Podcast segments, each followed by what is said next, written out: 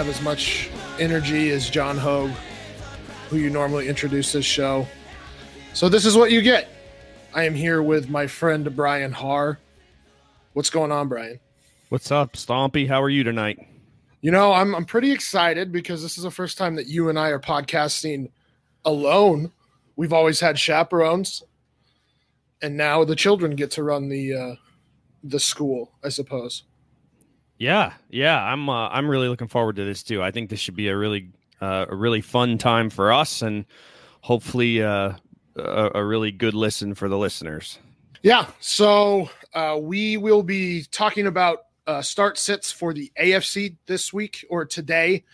Uh, tomorrow, you will get the start sits for the NFC with, and I don't even know who's hosting that. So, but tune into that, subscribe to the Superflex Super Show uh, podcast feed, and you will get five podcasts a week. That's awesome. God, that's a lot of podcasting, man. A lot of good info. Yeah, for sure, for sure. It's been uh, it's been a fun first week here for us, I know, and hopefully the listeners are listeners are enjoying the content that we're putting out.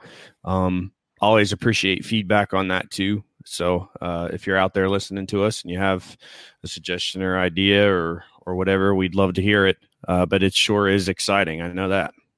Right. So yeah, I mean, if you uh, want to give Brian or me feedback or uh, give the show feedback, you can find me at FF Stompy. You can find Brian Harr at Brian Harr FF on Twitter. You can find Superflex Super Show at Superflex Show on Twitter. So send us your feedback, us tag us in your polls and your questions. We would be more than willing to share and or answer those. But before we get started here today, I want to introduce you to a, a podcast on the DLF feed Dynasty Crossroads. Dynasty Crossroads is a podcast where Peter Howard and Jake Anderson discuss dynasty player values from both a film and analytical perspective, helping you make your final analysis on that given player. And they actually do more than one player, a lot of those shows. And you aren't a complete fantasy football player until you can embrace both sides the analytical and the film breakdown side. So give that a uh, listen. That's on the DLF uh, family of podcasts and up your game. Before we get into our start sits, we're actually going to throw it over to our resident in chief, I guess. Well, I don't even know what to call him. Our, our personal doctor, Ethan Turner, with some uh, injury news, injury reports, injury analysis for you guys this week. John Hogue, Superflex dude, here with Ethan Turner, our resident doctor. Uh, so we can do some. We we start calling these these HIPAA violations, and uh, it's it's certainly not that, but I just really like the the sound of it. So, um, and it's very very unique and makes us sound like we're we're doing something uh, that's you know certainly below board. So it makes it makes it feel dangerous. So I think we might stick with that. I definitely feel like it. It feels dangerous to me. You hear HIPAA violations in medicine, and you're like, "Oh, geez, no, I don't want to be associated with that." yeah. I'm gonna have my boss calling me like, "I heard you were doing HIPAA violations on your podcast, and I don't think that's appropriate." It's not actually a HIPAA violation. These are not my patients. I do not get to see these professional athletes. Um, I am just reporting and talking about things that are public knowledge with a little bit of background knowledge and making infer uh, uh inferring uh, based on the information that's available to the public. I'm not violating any HIPAA laws. no, no, definitely not. That's the key right there. Is this is all this is all public information. Everybody's talking about this stuff right now. Everything that we're going to go over right now, you you've uh, it, it's it's already well documented, but uh, we we do have a great resource here with you, Ethan. Uh, the fact that we uh, we've got a physical therapist here who can really kind of go through these injuries for us and and help us to understand uh, you know what's going on with these players with their injuries and uh, you know it, what kind of action items we can take away from that um, when it comes time to set our lineup. So uh, let's just jump in here because I mean, to me, the big one that uh, that everyone's going to be wondering about is Pat Mahomes. Um, had that ankle injury. It it looked pretty bad for a moment there. He actually came off the field and went into the tent, and uh, he he ended up coming back and finishing the game. He didn't even miss a mm-hmm. snap. But um, do we need to be concerned with uh, with Pat Mahomes at all? I think you have to be concerned just because it, it, it is an ankle sprain. It could be something that he could re-aggravate easily. Uh, and it's Pat Mahomes. I mean, the the investment that you put in from a fantasy perspective is massive. So if he goes down, uh, you're you're probably going to have a pretty rough uh, year. So from that perspective, yes, it's a big deal. You know, he rolls his ankle at the end of the second quarter, but he did get a five minute breather because Myles Jack decided he wanted to lose his mind and start punching people. Uh, so he got a free five minute breather. He came back. Uh, I, I do would like to note that he did leave that game about five minutes early. Obviously, the game was well in hand. They were never even close to losing that game. But uh, as far as his ankle goes, I'm not really worried about it for week two. I think that the fact that he came back and played on it, they're going to tape him up. He might not be as mobile as he normally would be, but I don't think that it's a question of him uh, playing or not playing.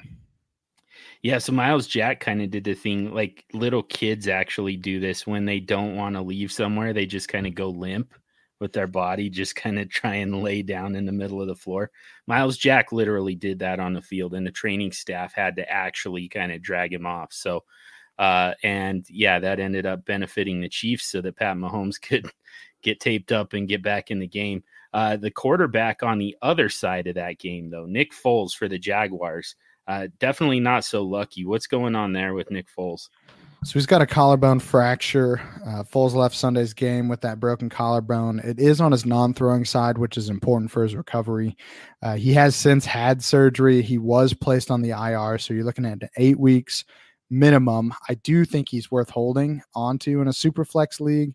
It's kind of a late season IR stash. Uh, he could be could be one that I, I, just feel like if you drop him and then he he has a good end of the season, you're going to be kicking yourself. Uh, so if you have an IR spot, it's worth putting him in there. If you do not have an IR spot, I think he could be a cut candidate just because he is going to miss at a minimum the next eight weeks. Nice. What what's kind of worst case scenario there? Um, obviously, I mean, the, you know, the full season if they decide that he's not the guy that they want to bring back off of IR, but just in terms of of recovery and rehab. Uh, I mean, worst case scenario is that the he re-injures the the plates and stuff that they're using to hold everything together. So while it heals, uh, if he were to re-injure it, they would have to go in, refixate it, um, and then he would definitely miss the rest of the season. That's that's worst worst case.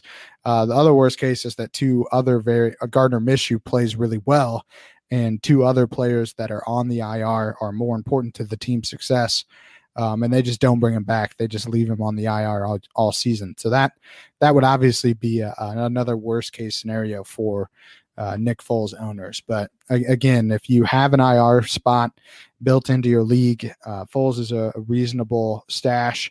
Uh, if you play in a one quarterback league, you shouldn't be listening to the Superflex show. I'm um, just kidding. You still listen to the show, uh, but you shouldn't be starting Nick Foles if you're in a one quarterback league.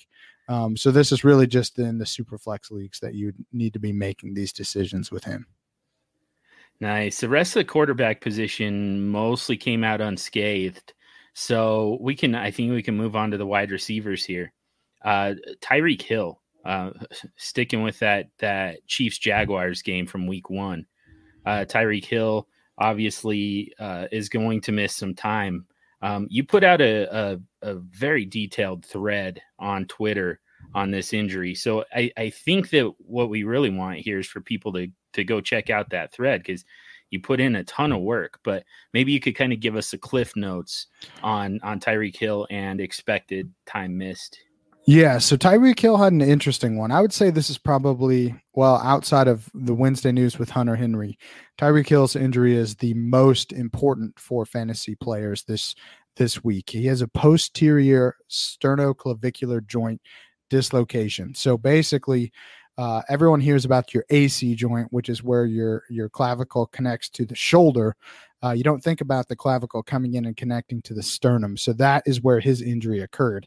Um, the the problem is is that this is a very rare injury. So it actually was a posterior uh, dislocation, which means the clavicle popped out into his chest, like further into his chest, like towards his back. So uh, that's a big deal because when you when that happens, there is a lot of very important uh, stuff that sits behind your sternum.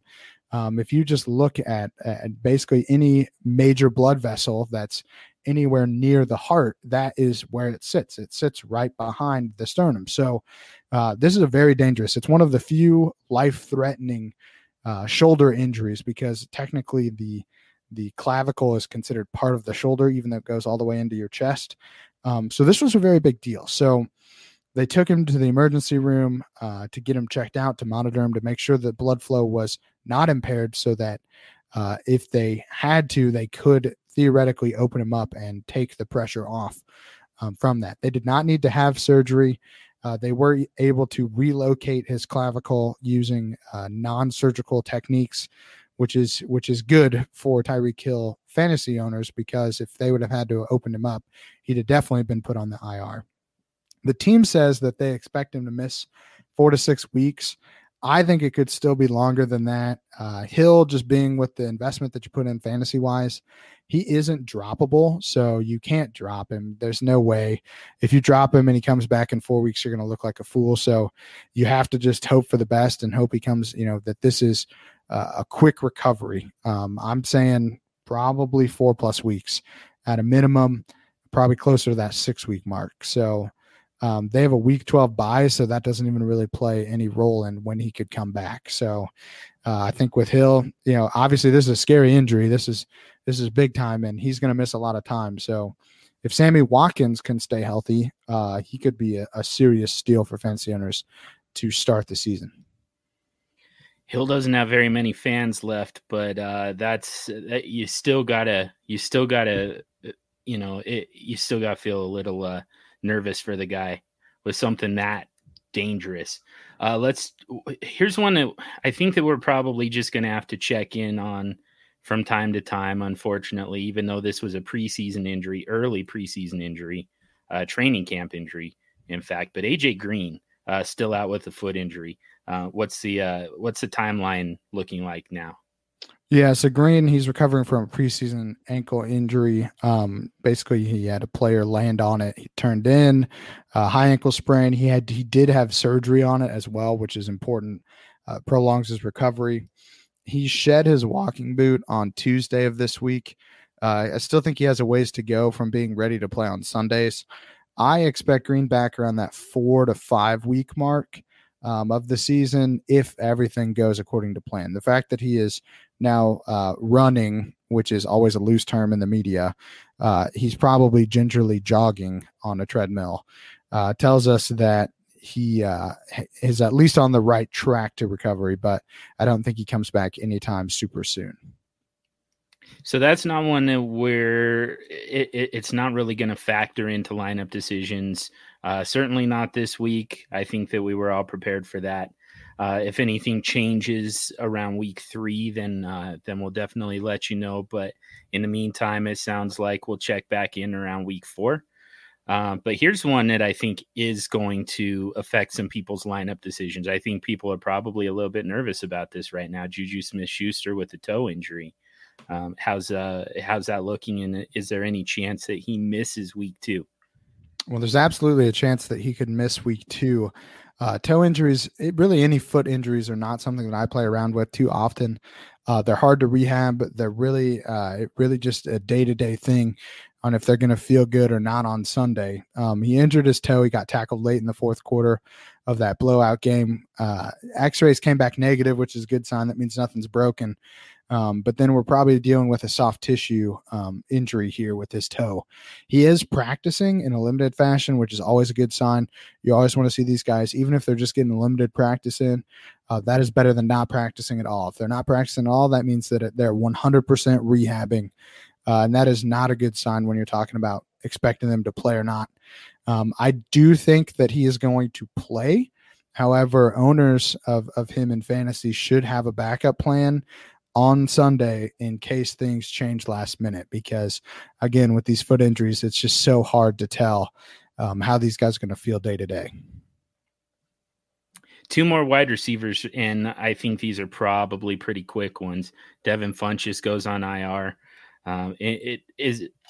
Do you think there's any chance that he ends up coming back, uh, being pulled back off of IR later in the season? There's a chance. Uh, he had a collarbone, so again, you're looking at six to eight weeks. That's a pretty uh, standard injury.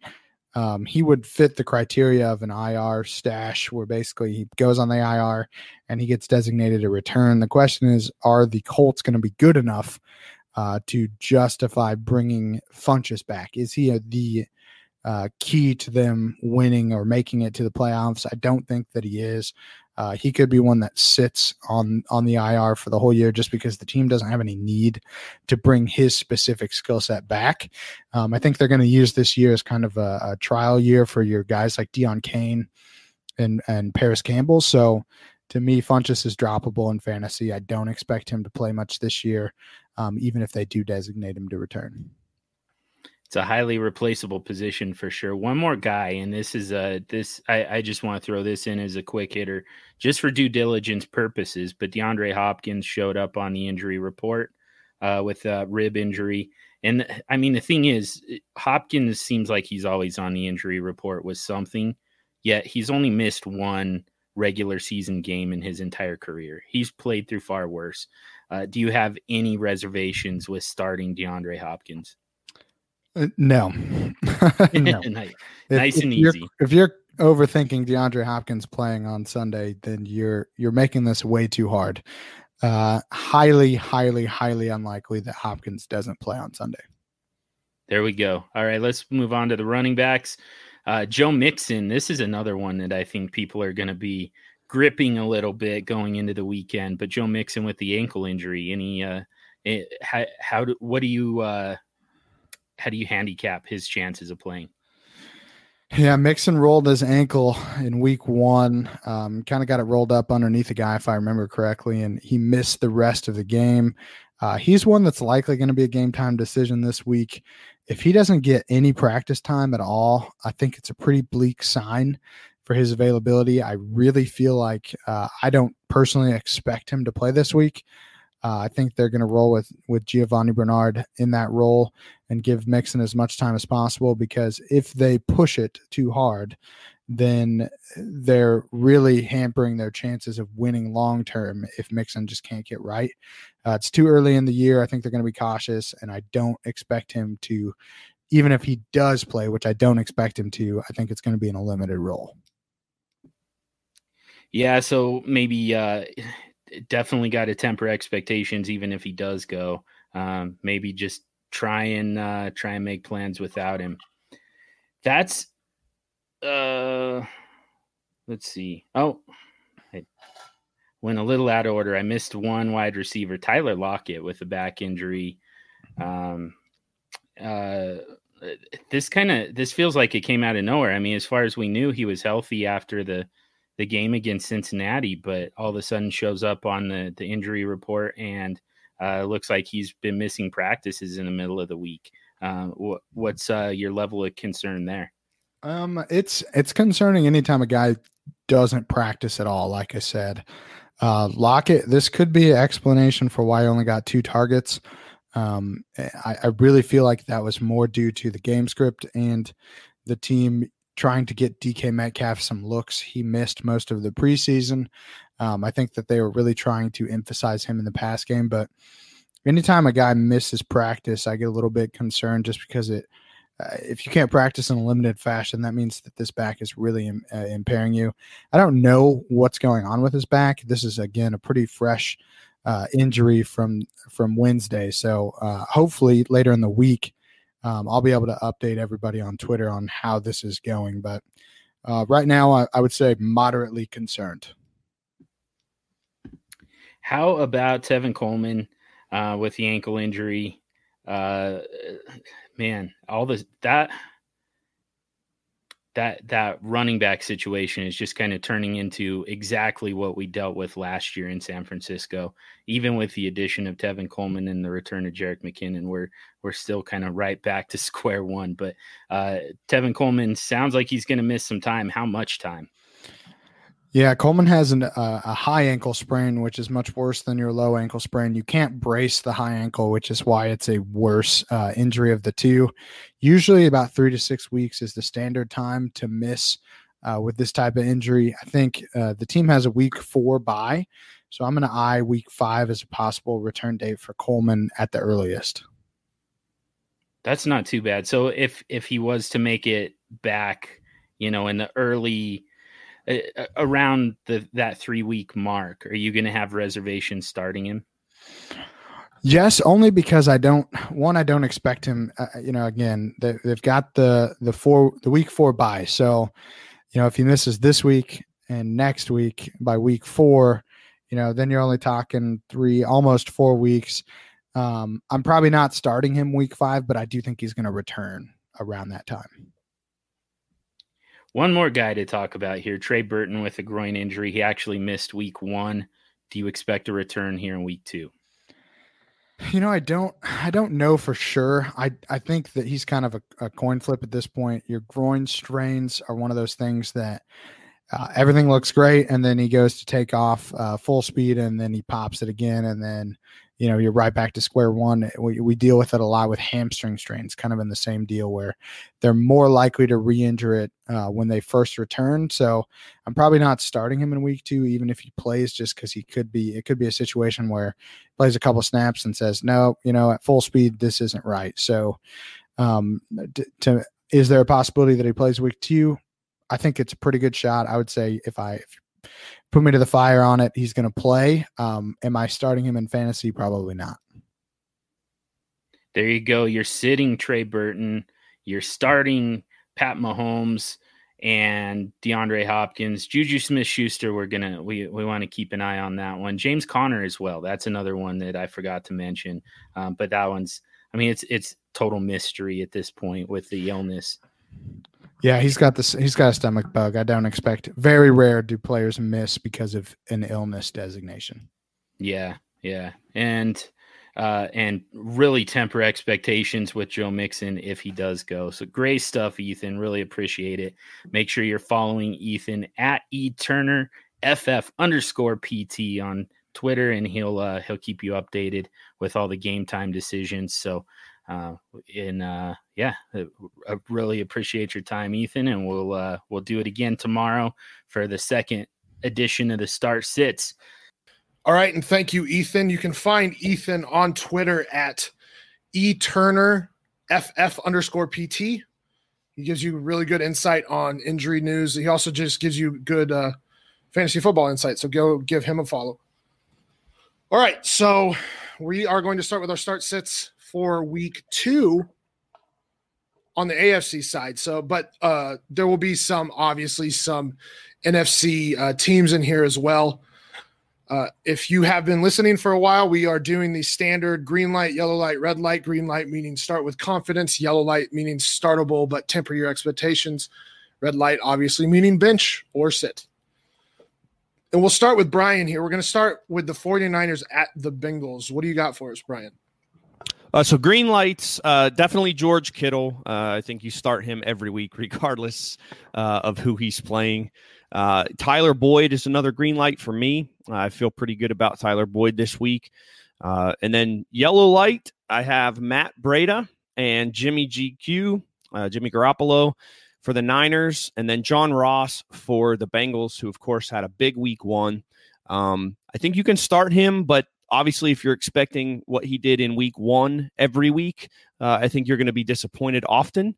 Um, but he he he is a start. I think we can uh, expect him to get some some production. Um, and then for red light, I have the Cincinnati running backs. Um, obviously, Joe Mixon is banged up a little bit. Uh, it's questionable if he's even going to pl- going to play this week. Um, you know, and Gio Bernard, I think he's a player that eh, he I, it's not that I don't like Gio's talent or or obviously if he's if he's getting the majority of the carries in that backfield. Um, I'm just not sure that this game. Eh, I'm not sure what to expect with this game. Uh, just in terms, I think that the Niners have a pretty good front four. Um, so uh, you know, I, am I'm a little I'm a little hesitant on the Cincinnati running backs. I think if you have another option, I I would go that direction. Uh, and then Dante Pettis. You know, I'm not starting Dante Pettis in any leagues uh, until I know he's going to get more than two snaps. You're so, kidding. You're not starting two snap Dante Pettis. I, am not. You're, I, I did, Shanahan Shanahan did praise him for those two snaps. He looked really good on those two snaps. Yeah, yeah. Apparently he did. I, I don't know. I actually didn't see the two snaps, but uh, yeah, according to his coach, he he he did well on those two snaps. Uh, he, he didn't catch anything, but hey, you know. Meanwhile, uh, Debo Deebo played seventy percent of the snaps. So yes. I, and and I would have to look up what Marquise Goodwin did. Seems like Dante Pettis is in the doghouse somewhere. So probably a good sit until you until we actually understand what's going on in San Francisco. Um, I I hate Jimmy G in the yellow light here section here. I Jimmy G looks so bad last week, and he's looked bad this entire preseason. And honestly, he has not looked good his entire career. He's looked mediocre at best. That's for a five game stretch in 2017, which brought all this hype for Jimmy G. But I understand why you have to do it because of the matchup. The Bengals defense is atrocious. And they can be run on, they can be thrown on. You kind I mean, if you have to start Jimmy G, I get it, but there's got to be better options out there. I would think somebody like Matt Stafford, which who hasn't been rostered very highly. Andy Dalton is another one. Um, in this game specifically, who they seem to want to run a lot of 11 personnel like they like LA uh, does, and obviously Zac Taylor being a Sean McVay disciple. So he might be another pivot there uh, as well, Andy Andy Dalton. Uh, in terms of Gio Bernard, I actually think he's a yellow light if Joe Mixon is out. Obviously, I think Joe Mixon is a green light if he plays, but I don't think he's playing this week. Gio has proven in the past, specifically last year, that he can take that load and he can he can do well with it. I think he he's better in a complementary role, much like you know, like Austin Ekeler to Melvin Gordon. But I I would put Gio just because of the volume that he can get as a yellow light this week if Mixon is out. Yeah, and I think I think his value if he if he does produce fantasy numbers this week, I think his value is obviously in the passing game. Again, that front four of San Francisco's is pretty good, um, and I think running the football, he he's gonna there there's there aren't to be a lot of holes uh, for him to to to work through, but he, he obviously has tremendous value in the passing game, and that's where he he can create the mismatches, and and that's where he's performed so well in the past. Um, so I definitely can see a scenario where he you know where he has a um, a productive game catching the football. Um, I just uh, you know again I'm just I'm not 100 percent sure. Um, you know we haven't seen a lot of them uh, in a year and a half either. You know since since Joe Mixon kind of took over that job. So. Uh, that's why I kind of have the Cincy backs just kind of as a, yeah. a, as a red light. But I think you make some good points there, and, and he very well could produce some some stats out of the out of the backfield in the passing game. Uh, what do you think about Raheem Mostert this week? Uh, we we know Tevin Coleman's out.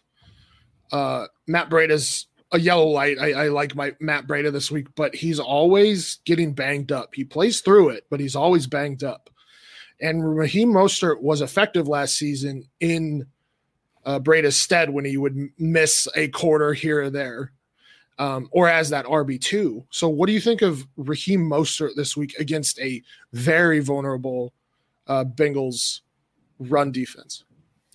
Yeah, I mean, I kind of like him. Um, I mean, he looked better actually running the football than Breida did last week. I think Breida only he was averaging under th- three yards a carry, uh, whereas Mostert uh, Mostert was up around four and a half. So um, he he does a lot with the limited touches that he gets.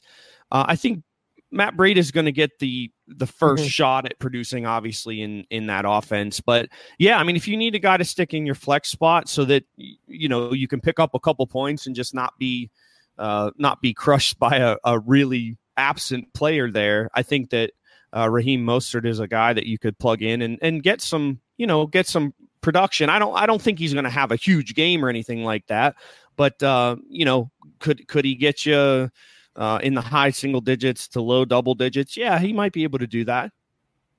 We aren't a DFS podcast, but uh, that I have just one recommendation for DFS this week. Uh, Mostert might be a sneaky tournament play, GPP play in DFS.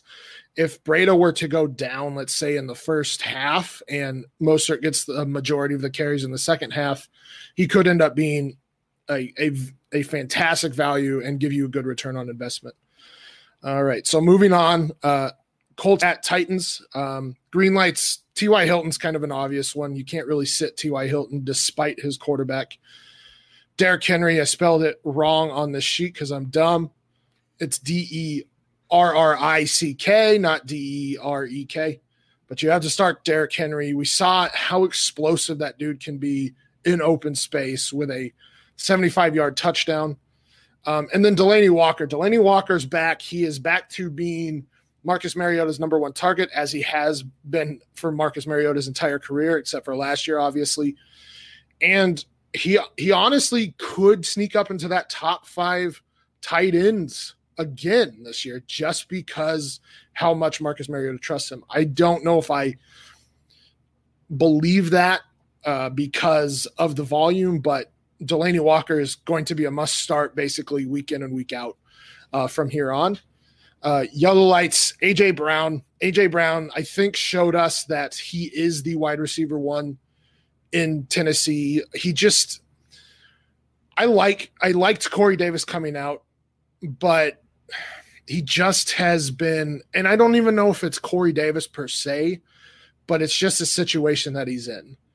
And I, I think there's this perception that Corey Davis is the wide receiver one there, and he draws some horrendous matchups, some bad matchups. I mean, last week he got uh, Denzel Ward, um, where and AJ Brown got uh, Greedy Williams, I believe.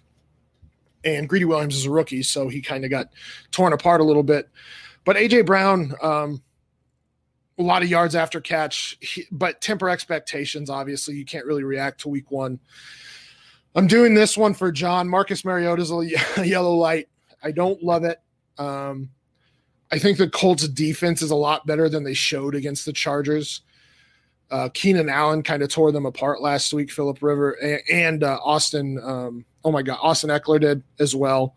Um, I don't know if they are as bad as they came off. Darius Leonard recognized that he played terrible, um, and I think they're better than than that. So again, Marcus Mariota is one of those guys you just you're not going to get those super high uh, point games like you did in week one. So just temper your expectations with Marcus Mariota. Marlon Mack as well. Marlon Mack looked awesome 175 yards on the ground, two touchdowns, I think. Uh, I Maybe think one. he had one. Yeah, Ty had two, and I think he had the he other. but he, he looked great. He looked like uh, the guy that we saw last season. Unfortunately, he was not involved in the pass game. Um, that is Nyheim Hines' uh, part of the offense. So he, he he's got a cap ceiling, and I don't think you can expect 175 yards every week. So another one, uh, temporary expectations, and the Tennessee Titans defense is one of the best in the league, probably top five in the league. Um, so while while I don't think you probably have a choice in starting Marlon Mack, I would just advise to temper expectations there. Um, red lights, Corey Davis. I don't know what's going on. Uh, I think he had three targets. He didn't catch any of them. Um, I just, him and Mariota just don't seem to be on the same page. And now that Delanie Walker's back and AJ Brown's there and Adam Humphries is there and Derrick Henry can catch the ball sometimes and Dion Lewis is there, Corey Davis's ceiling is just not there anymore. And his ceiling was relatively low anyway. So until he starts to show again with this newer offense, probably not the best start. Plus, the secondary for the Colts is actually better than we think. They have two very good uh, cornerbacks there in Pierre Desir, Desir and uh, Kenny, I can't remember his last name. Um, Jacoby Brissett, again, Tennessee Titans defense is is very good.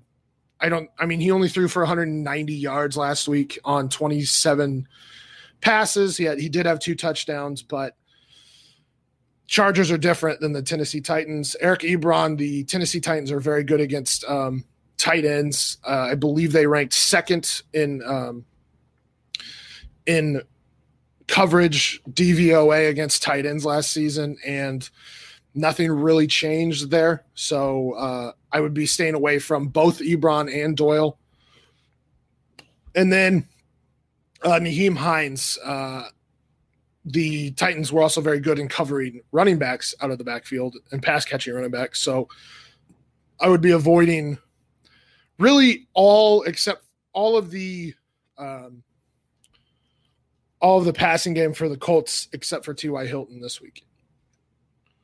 Yeah, I, I, agree with a lot of those. Corey Davis is really disappointing for me. I've I've been a big proponent of his um, his talent uh, when he came out of school and whatnot, but it's just it, the situation just is ugly. You know, he he never has. It's exactly what you said. He's never had that connection with Mariota.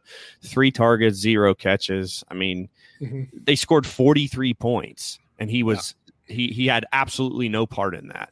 Um, so I don't know how you can start him with confidence um, you know, right now. I mean, the Tennessee Titans might not score 43 points in in a game this year moving forward, you know. So, um, and and and he wasn't a part of it. So I just, yeah, I'm with you. I don't think you can start Davis at all. I'm gonna I'm gonna use Outhouse. Uh, likes to argue that Corey Davis had like the fifth highest target share last season. In in an argument for Corey Davis, I'm going to use it against him. Yes, he had the fifth highest target share, but he also had a I was he he might have been wide receiver 26 last season outside of the top 24. And now that target share goes down. Probably because of Delanie Walker, because of uh, AJ Brown, because of Adam Humphries. So I, I think his ceiling, I mean, last year in this offense, I think his ceiling was, or his ceiling was last year in this offense. Yeah, Yep. All right, Brian, let's move on to the Patriots and Dolphins here. So this is basically start all Patriots, right? Uh, yeah, yeah, pretty much. I mean, I it's gonna it's gonna be a bloodbath. Uh, there's hardly any doubt about that. Um, I, I think the guys that you definitely want to make sure you start with confidence are Sony Michel, um, Tom Brady, of course. I mean, you're you're starting him in this game, uh, and Julian Edelman as far as the receivers go. Um, I, I think the you know, the Pats are likely to be up big and early. So I think Sony's really, uh, this is a game where Sony Michel should really get an opportunity to show. Uh, he's going to get volume.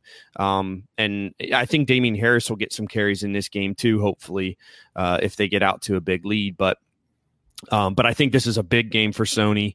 Uh, yellow light, I have James White, and just because of what I just said, I, I don't think that you know his skill set is is mainly catching passes out of the backfield and i think that he's not going to be as involved in the offense this this week just because of the game script. Um, and then antonio brown if he does play obviously we're we're kind of waiting uh, or unsure of what the situation is there with whether he's going to go on the exempt list. Um, but if he plays you know I, I think you I mean, you have to start Antonio, kinda, but I would probably temper expectations there.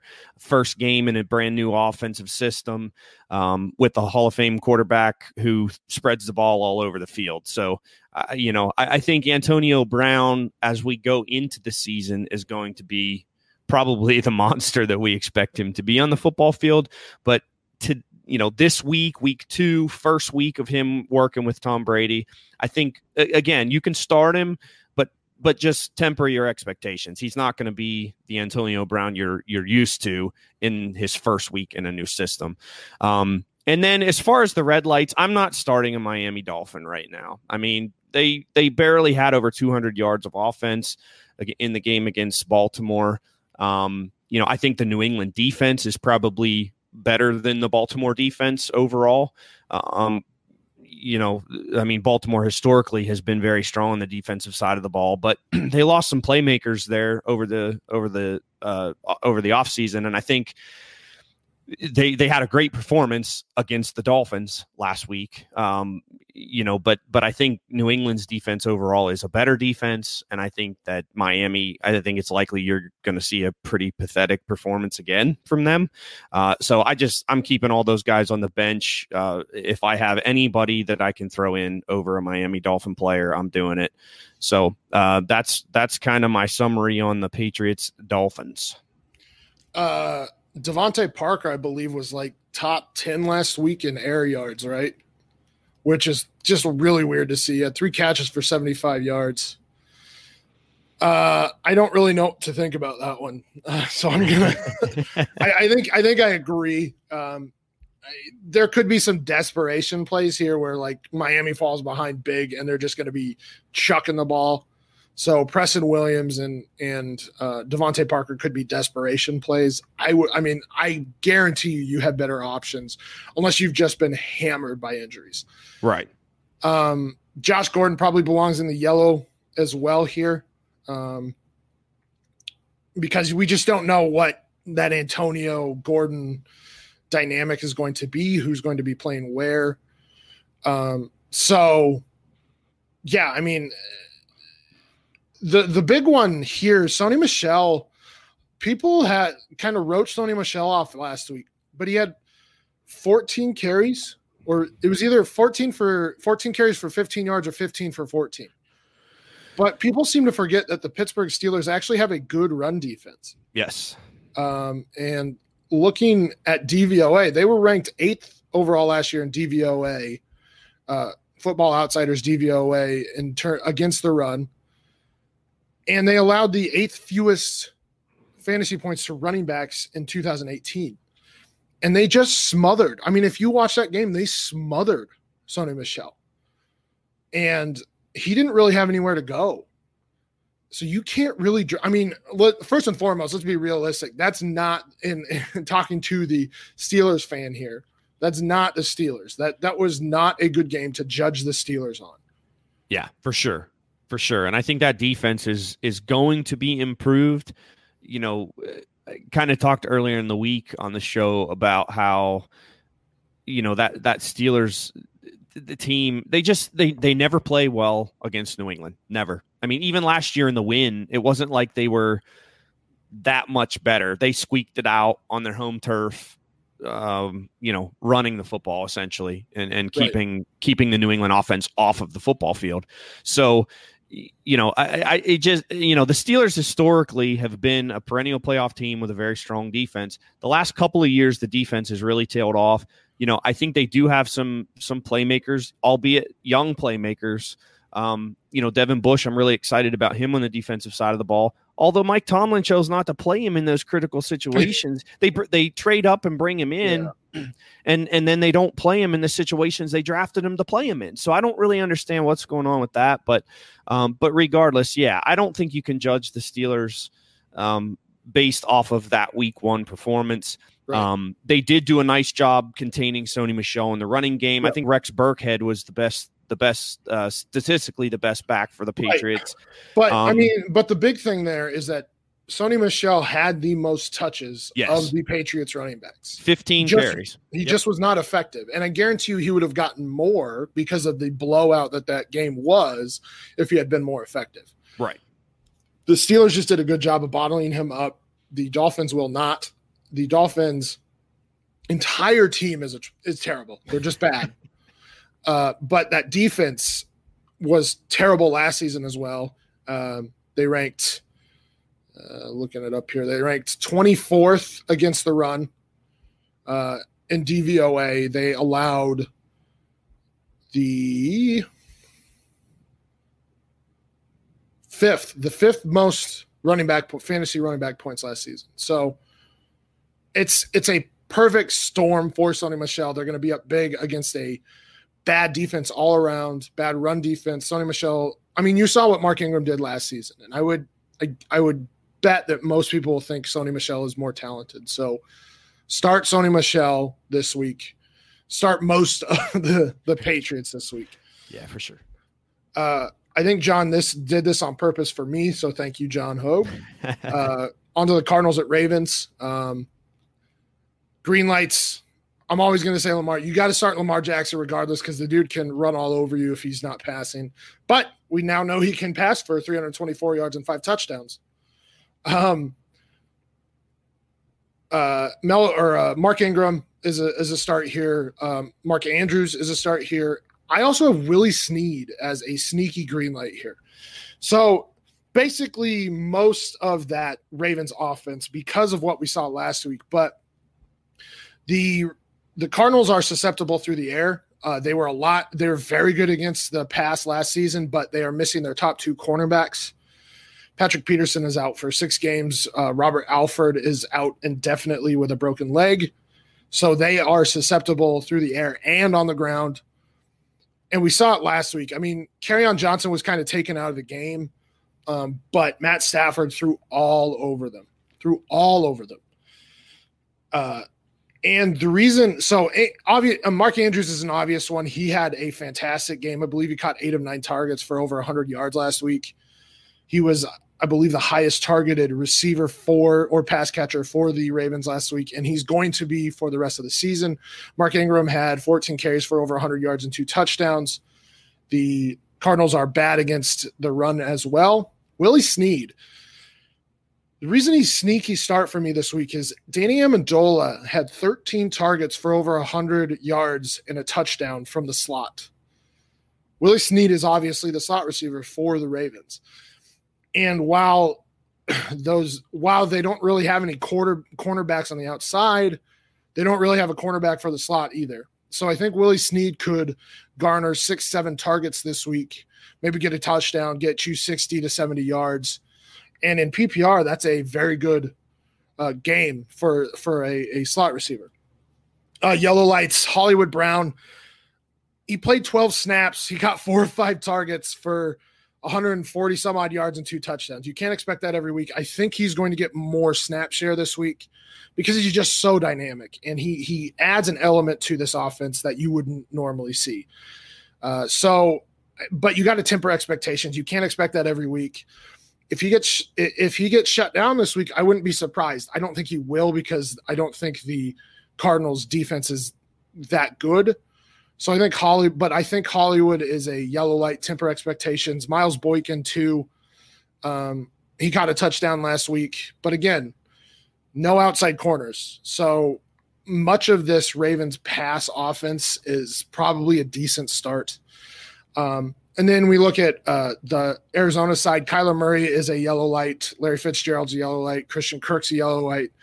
And David Johnson's a yellow light for me, too. This Ravens defense, arguably top three defense on and, and they're good through the air and on the ground. So I th- there are players here that you I mean David Johnson specifically that you basically any David Johnson owner is not going to be sitting David Johnson ever. But like we talked about before uh, on what yellow light is, you have to temper your expectations on David Johnson. I would not be surprised to see him only get in the teens in terms of fantasy points this week instead of what he got last week, which was 20 plus fantasy points. Uh, and and the same goes for Fitz and Kirk. You're, you're not you're not throwing on the Detroit Lions. You're throwing on the Baltimore Ravens. And and by the way, you should be picking up Christian Kirk as fast as possible because I believe he was top five in top five or 10 in air yards last week as well. And he's just on the verge of to explode. Um, and then red lights, Justice Hill. Uh, he did get seven carries for 27 yards, but but Gus Edwards got 17 carries last week. And he actually Gus Edwards played the most of all the running backs for the uh, Ravens last week grain of salt because it was the Dolphins, but still, Gus Edwards still exists. He's still going to get carries until Justice Hill gets more volume in that pass game. He's you probably shouldn't be starting him. Um, Dem, is it Demir Byrd, Demarie Byrd? I can't remember what his first name is. Regardless, he was on the field. I believe the third most of all of the wide receivers for the Cardinals. But again, better defense this week. I just don't expect that offense to score 27 points like they did in week one. And then KeeSean Johnson also, they play, I, I, believe the Cardinals played four wide receivers a majority of the time last week. KeeSean Johnson being that fourth wide receiver. But uh, the the Ravens are going to sh- slow this slow this offense down. Yeah, I'm I'm in agreement with most of those as well. I'm all in on this Baltimore offense. I mean, I want as many pieces as I can get mm-hmm. right now. Um, I, am not looking forward to it in in my real football life, having to watch them probably steamroll the rest of the division this year. But um, but yeah, I fantasy wise, I want as many pieces as I can get because they've built this offense around the skills of Lamar Jackson, and um, I, I, think all of these pieces fit, fit really well. Well, and and the thing with the the Ravens is they were, I, I think a lot of people, and I, and I I agree with this, is they were built to run the ball and play defense, and if Lamar Jackson adds that element of passing the ball like he did. And I don't think he will, but he, if he is above even my expectations as a passer, that makes this team extremely dangerous because they're very good on defense. They can run the ball. And if Lamar Jackson can pass the ball, I, there's to, it's to become a point where it's like, what do, who do we stop here? So, well, and I think especially, especially in the red zone, because they have so many. I mean, they have so many weapons in that offense that are good inside the 20 yard line. Mark Ingram running the football, Lamar running the football, Lamar throwing to the tight, tight end. you know, they have Miles Boykin, who nobody's talking about right now, which rightly so. But he's a weapon that I think once you get a little bit further into the season, his size differential is going to be huge down there in the red zone and, as well. And, and he ran a 4 4 40. Right. He was right behind DK. Like nobody was talking about Miles Boykin. They were talking about DK Metcalf. Right. Miles Boykin is probably a better overall athlete than DK Metcalf is. Um, but yeah, and and now I know that John did this on purpose. Brian, Brian, why don't you take the Seahawks and Steelers here? All right, so Seahawks and Steelers uh, for green lights. I have Juju Smith Schuster, who I'm not concerned about whatsoever moving forward. Um, I think that you know that was an aberration last week, and and realistically, when you look at his stat line, um, it it averages out to almost identical to what Antonio Brown's average stat line throughout his career in Pittsburgh was against the New England Patriots. Juju caught six passes for 78 yards. Antonio Brown's average uh, in games versus the Patriots was six catches, 75 yards. So almost identical to what Brown did against that defense. Um, and I think this is a better Patriots defense than even we've seen in the past and and of course Bill Belichick Bill Belichick just coaches them up like crazy. So and game plans his game plans are insane. Um, but I'm not worried about Juju here moving forward. I think he's absolutely still who we thought he was. Um, you know, it took him a little while to get going. I know some people are worried about the separation. Um, you know, and and how he's going to perform without Antonio Brown in that offense, and and I understand those concerns. Uh, I think he's going to show that he's just fine um, in this game and moving forward.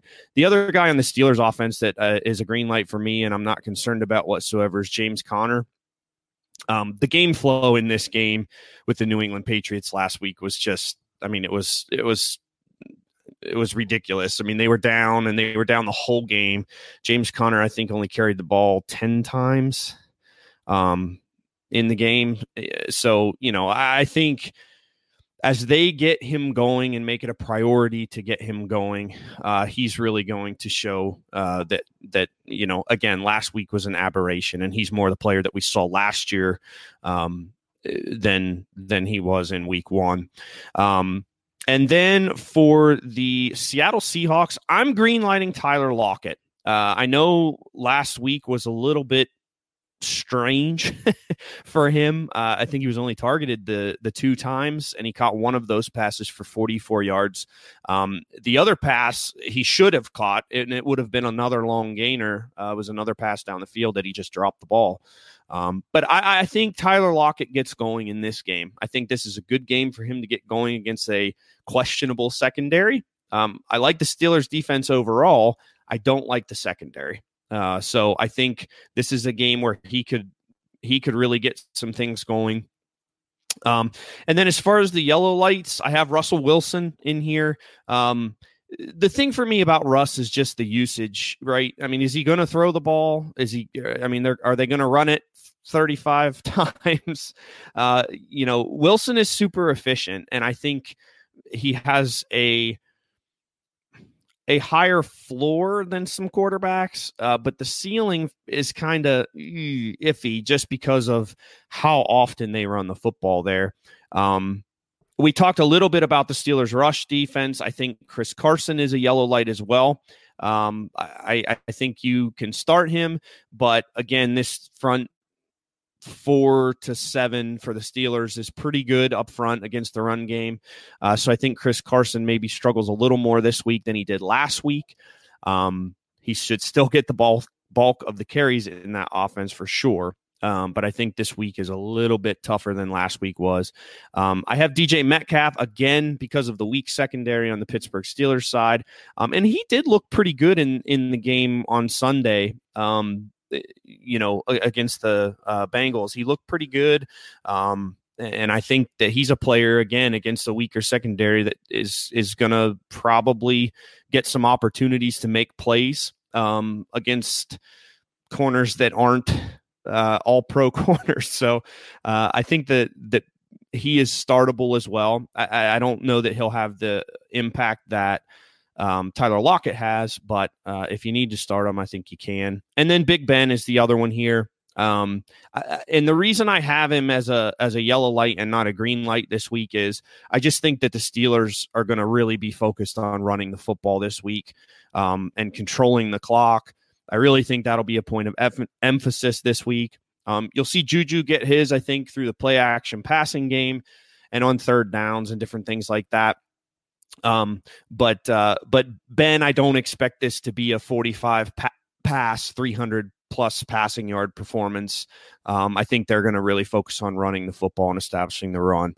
Um, and then as far as red lights, uh, the two that stick out to me are Vance McDonald and Donte Moncrief. Uh, Moncrief had one of his worst games uh, ever, uh, which is is saying something, I guess. But he uh, he dropped four passes, and they were big moments in the game, or at least moments where the Steelers had an opportunity to gain some momentum that they desperately needed in that game Sunday night.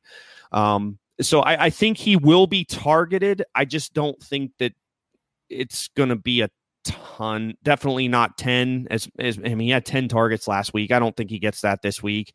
I think it's more 5 to 7. Um and and if his catch rate is anywhere similar to what it was last week, you're looking at 2 to 3 catches for, you know, whatever. Um and then Vance McDonald is another one. I'm just not confident starting him right now um until I kind of see him get rolling a little bit.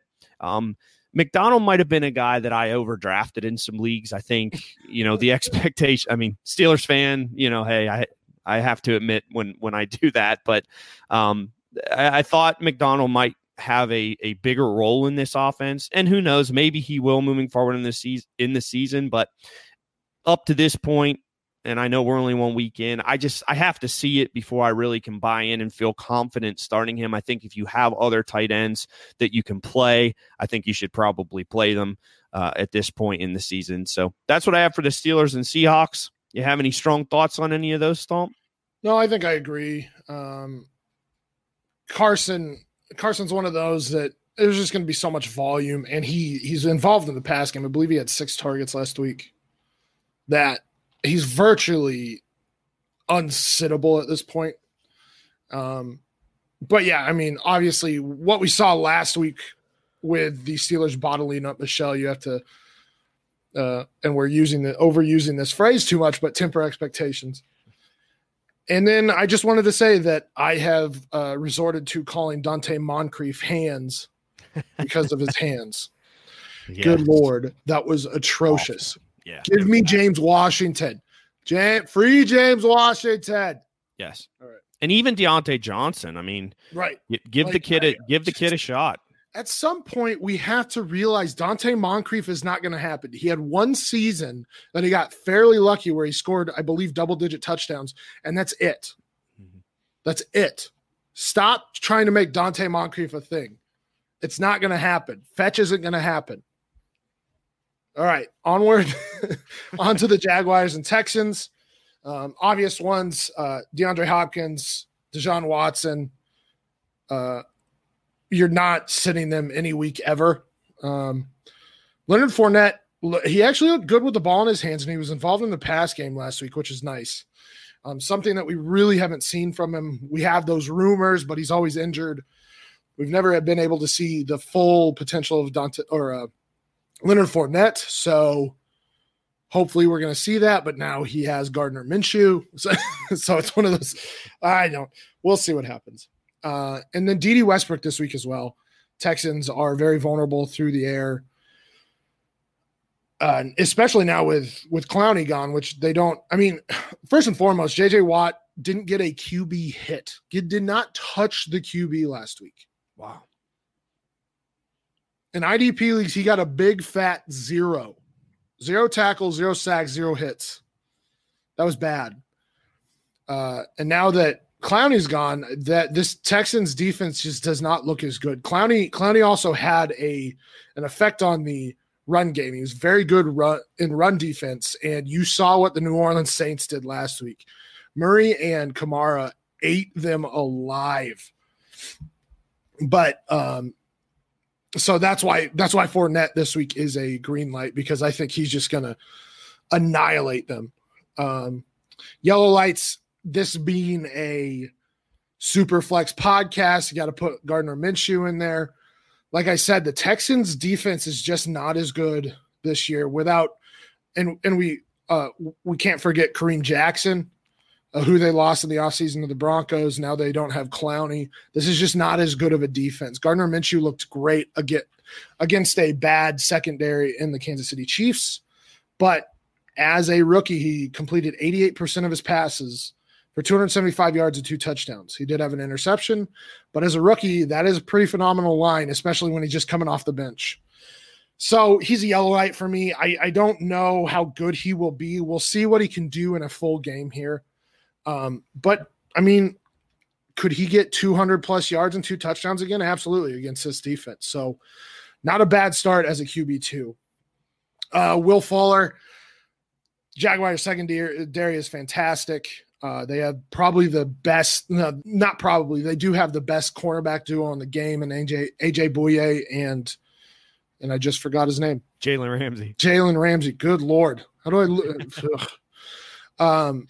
So Will Fuller, I mean, he could give you a couple deep balls. We we see it with Watson and Fuller constantly. He could give you a couple deep deep touchdowns, and that's and that that makes your night. But you you could also get a big fat zero. So it's kind of a risky proposition here.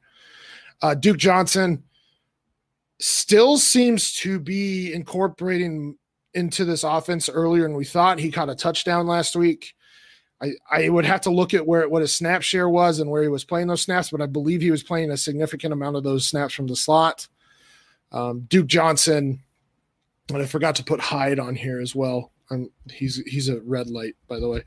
Um, Duke Johnson, he's going to get his touches. He's going to get five to 10 carries. He's going to get, I don't know, three to, we'll call it three to seven targets. So he's going to have a floor. His ceiling is just capped by Carlos Hyde until Carlos Hyde goes either goes down or proves that he's atrocious, um, which he is, by the way. He did look good last week, but he's bad.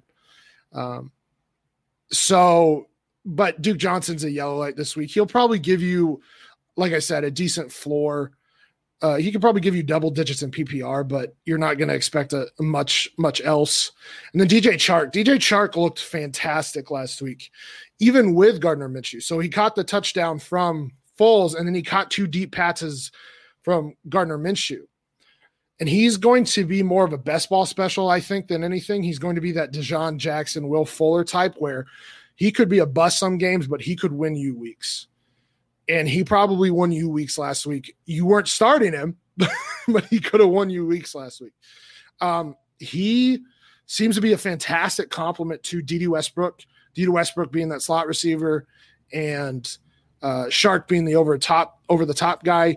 Um, Chark looks like he took a step forward this past offseason, and so he could be a startable asset um, some weeks. So, but temper expectations after that explosion of a game last week. And then red lights. I already talked about Stills being the third wide receiver there. Again, the Jaguars are a fantastic defense. They built this team around running the ball and the defense. Stills probably isn't going to be involved very much. This is going to hurt James the brain a little bit. Uh, I don't think you can expect that from Chris, Con- the same type of game from Chris Conley.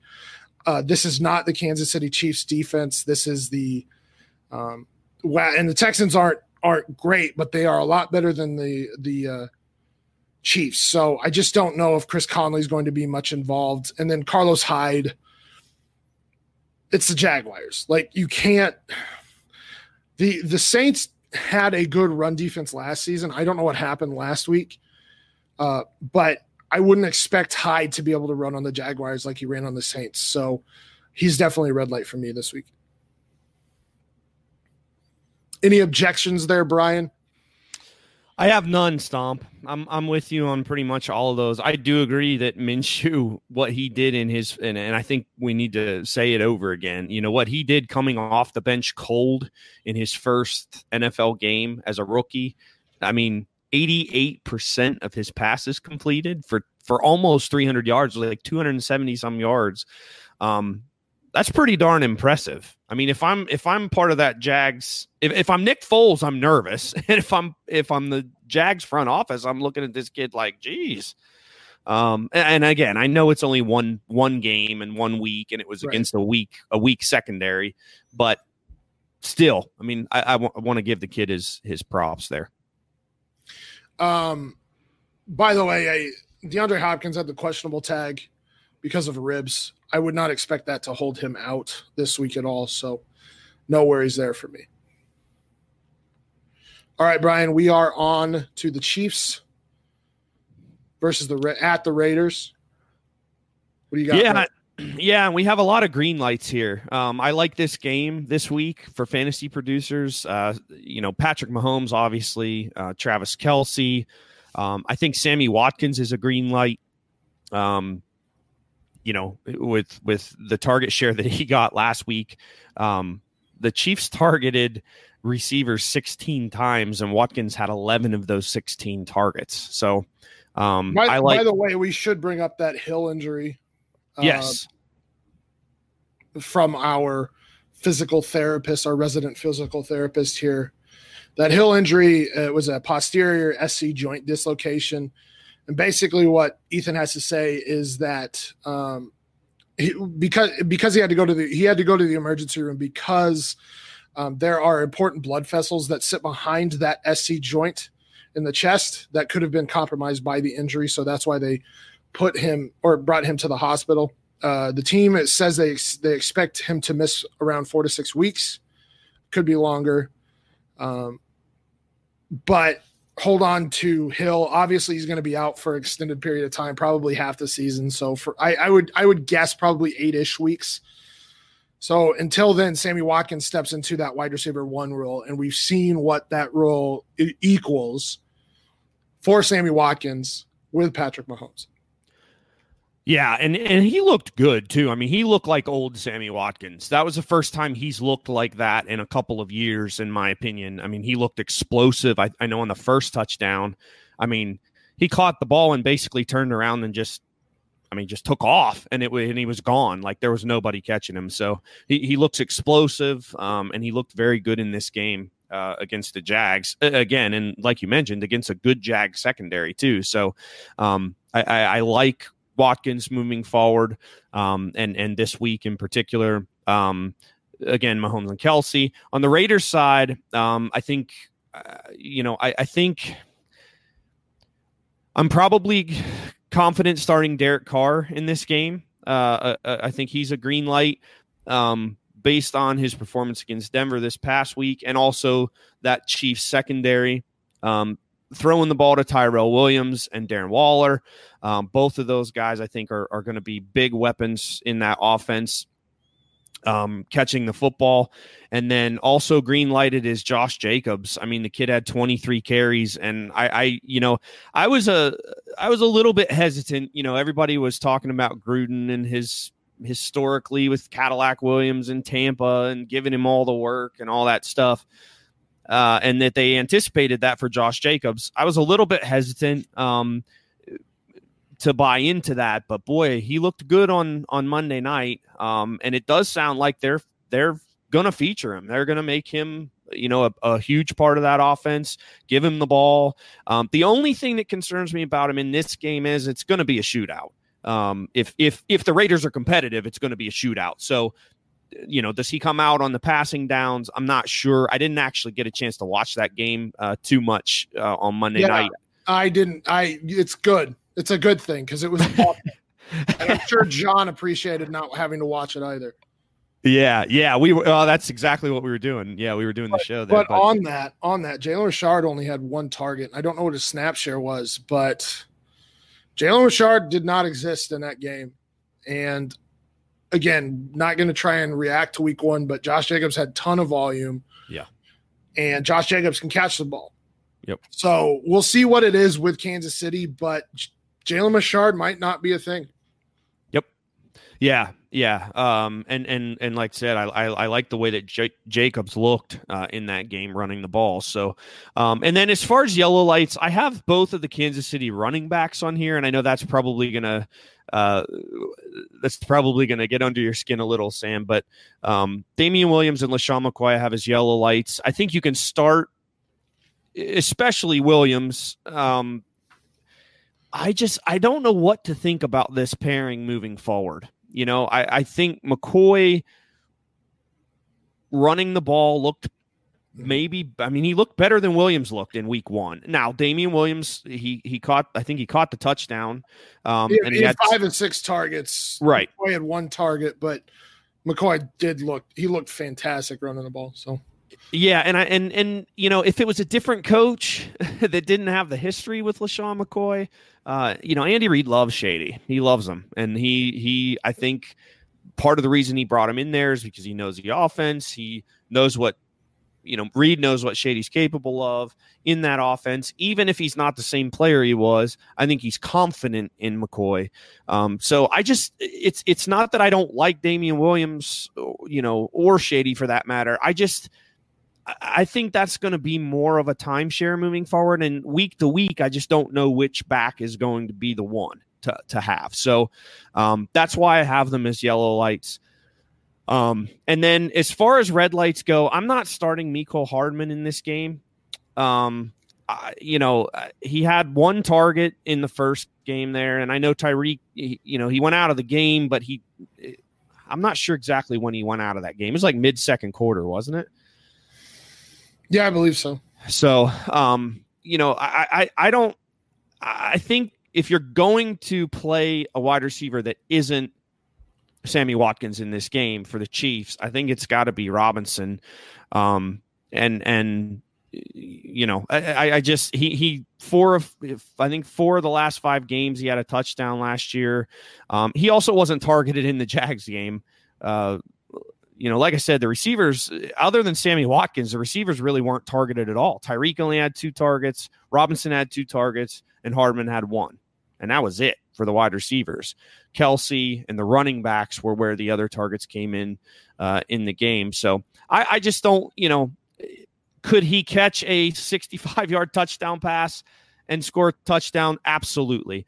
He could also be targeted one time in this game um, and and not produce a stat line. So I, am staying away from him this week. Um, yeah. That doesn't mean I'm staying away from him moving forward, uh, but this week in particular, I just if I have somebody else to start, I'd probably start them over Hardman.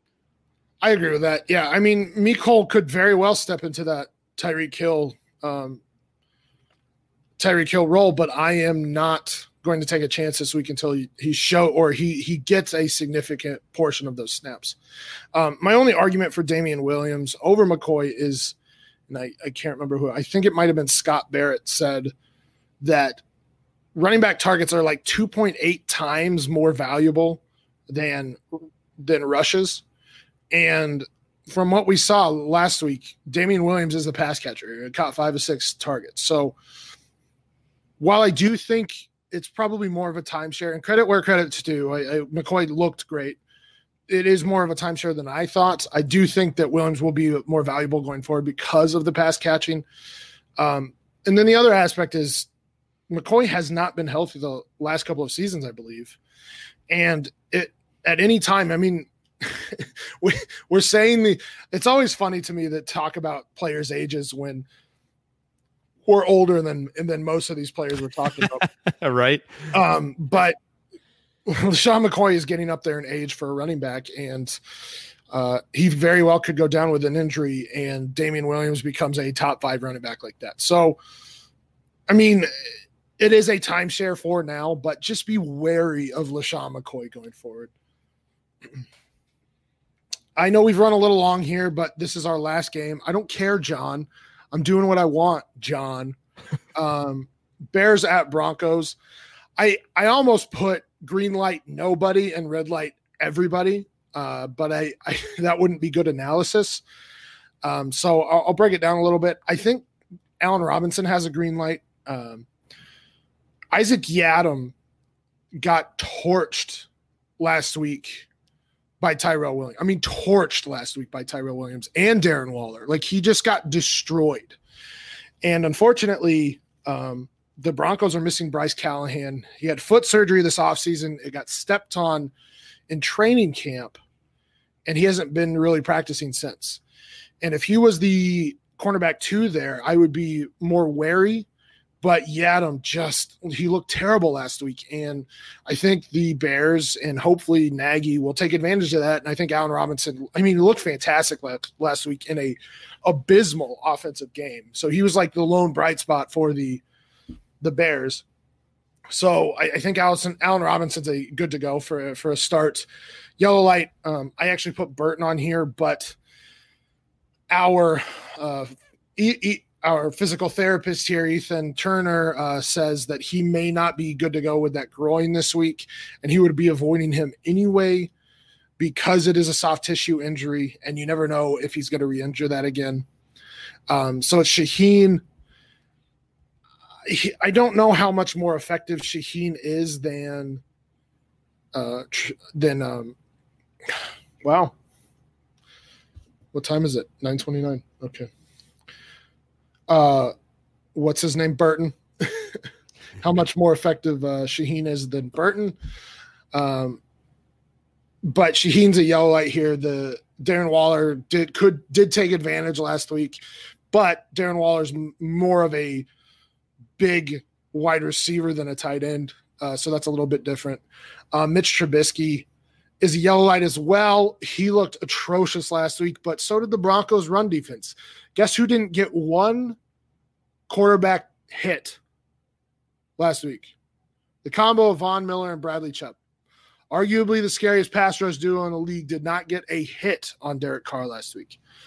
So that doesn't bode well. But the Bears' offensive line is worse than the Raiders' offensive line, so I wouldn't expect that to be the case moving forward. Uh, Trubisky's got the running capabilities as well. So he's a yellow light. I don't love him as a start, but in Superflex, he's an okay QB2. There, there are better options out there. I know for me, I am starting Andy Dalton over Trubisky this week. Uh, Phillip Lindsay, just because of his ability to catch the ball, is a yellow light. This Bears defense is the best in the league. They shut down Aaron Jones last week. They shut down running backs all of last season. This defense is basically an avoid for everybody unless like it's an elite player. But even then, it's just like, well, I don't love that. Um, uh, Courtland Sutton looked fantastic last week. Um, he took a huge step uh, last week, and he's a yellow light for me. Again, bad matchup, but if Courtland Sutton's going to get targets like that across the field and he's going to convert them, may as well start him. Um, he he his ceiling definitely isn't there against the Bears. Uh, Emmanuel Sanders, same thing. He looked good at times last week. He looked good in the preseason, but Bears. Uh, Tarik Cohen, he had eight receptions for 49 yards last week. Um, and and that will transition me into Anthony Miller here in a second. But Cohen played 40 snaps from the slot last week. So he's going to have a floor, a, a PPR floor here because of what Matt Nagy wants to do with Tarik Cohen and probably playing 21 personnel a decent amount with the three running backs that he has.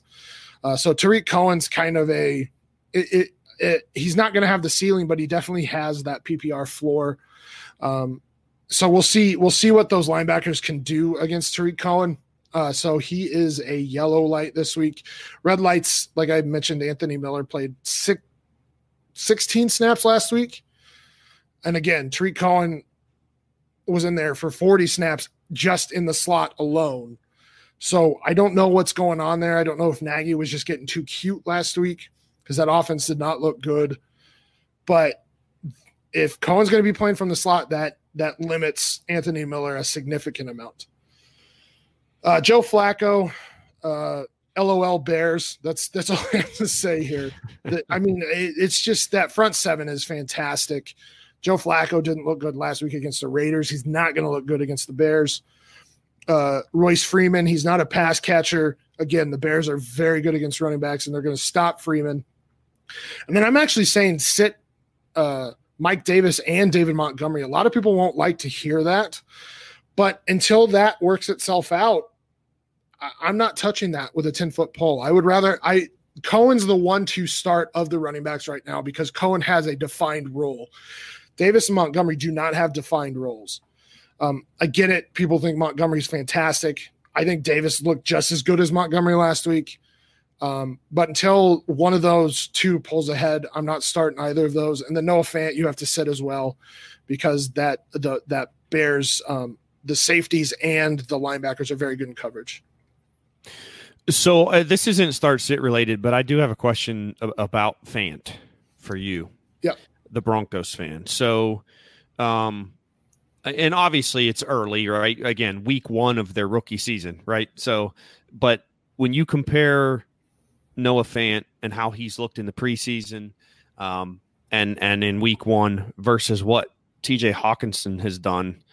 What are what are your feelings there? Do you have any strong thoughts on those two guys? Just I'm just curious about your thoughts because I I liked both of those kids coming out of school.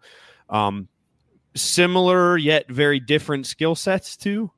You know the the um I guess that doesn't make any sense. but but both of them I think were were showed the ability to catch the ball and create yards after the catch in college.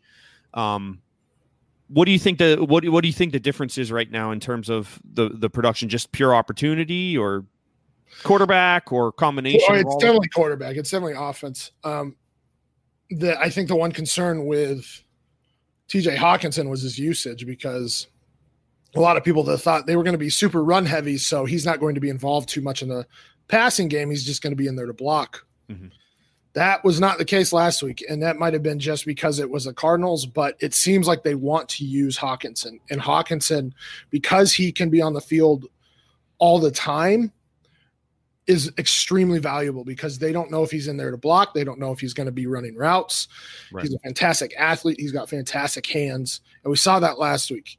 Noah Fant was a lot more raw than TJ Hockenson, who was more of the athlete. Athlete, right. But Hockenson was more of the better, or he, Hockenson was the better football player. Um, and then now, like things have shifted for us because the the Broncos offense looked terrible, and the Detroit Lions offense looked very good. Um, and the roles of Fant and Hockenson were very different, I suppose. And I don't know if it's because of how good the offenses are or not, but I would expect Hawkins. I, I would take Hockenson right now over Fant. I think Fant will be fine in the future. Mm-hmm. I just don't know what this offense is right now with Joe Flacco. He might be and and so next year maybe maybe Fant might be one of those Gesicki buy lows mm-hmm. um, where he's just going to have an abysmal rookie season because of the offense he's in. But then once he gets outside of Joe Flacco, he could definitely develop into a, a very good football player. Cool, cool. Yeah, I appreciate that. I was uh, I was just interested in that. So. All right, so that will do it for Brian and I here. That was your start sits part one, the AFC.